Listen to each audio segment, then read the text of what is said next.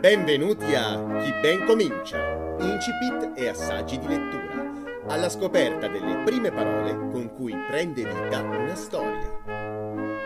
Progetto della Biblioteca di Seregno, a cura di Beatrice Marzorati e Davide Scaccianoce, della compagnia teatrale Equivochi. Giovedì 23 aprile 2020. Oggi si celebra la giornata del libro e delle rose. La scelta di questo giorno non è dovuta soltanto al ricordo di due autori immensi, William Shakespeare e Miguel de Cervantes, morti entrambi il 23 aprile 1616. Il curioso abbinamento di libri e rose è legato a una tradizione della Catalogna che oggi festeggia il suo patrono San Jordi, cioè San Giorgio.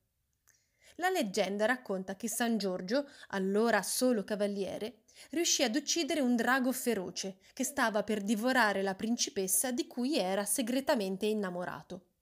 Dal sangue del drago subito nacque un roseto e San Giorgio donò una rosa alla principessa. Lei lo ricambiò scrivendo un poema in suo onore. Per questo motivo, fin dal Medioevo, in tutta la regione catalana, il 23 aprile, gli uomini portano alle donne una rosa e ricevono in cambio un libro. La giornata del 23 aprile, però, oltre ai libri, è dedicata anche al diritto di autore, grazie al quale si protegge la proprietà intellettuale degli scrittori. Ispirandoci anche in questo caso al nostro patrono San Giorgio, ci soffermiamo quindi su uno dei casi editoriali più interessanti, Stiamo parlando del genio di Georges, Giorgio Simenon, l'autore del famoso personaggio poliziesco del commissario Maigret.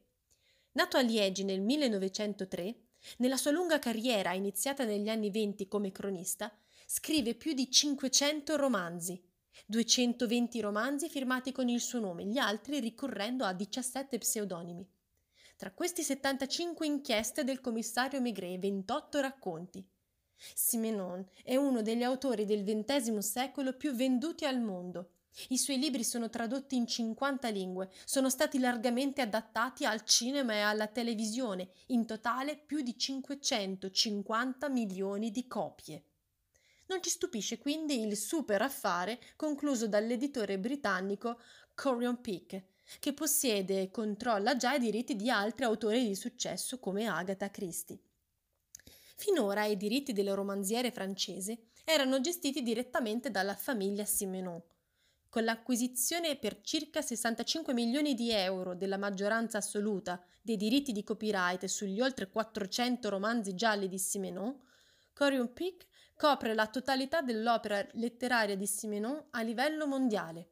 Ciò significa che tutti gli editori che vorranno tradurre nei loro paesi i libri gialli dell'autore francese dovranno pagare la società britannica e questo anche nel caso in cui verranno realizzati film, cartoni animati o sceneggiati tv ispirati alle opere di Maigret. Concludiamo questa dissertazione venale con una nota più tenera, una lettera che Simenon scrisse al proprio burbero ma profondamente umano commissario Maigret.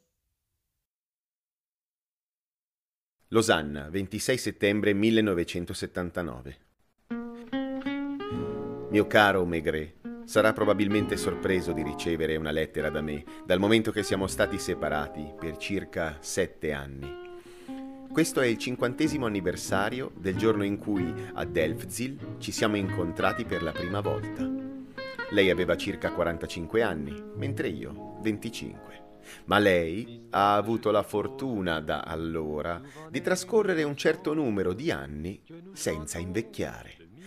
Non è stato che alla fine delle nostre avventure ed incontri che voi avete raggiunto i 53 anni, poiché il limite di età a quest'epoca è, per i poliziotti, la medesima dei commissari come voi, di 55 anni. Quindi, quanti anni avrebbe oggi? Non ne ho idea, dato questo privilegio di cui ha beneficiato per così a lungo.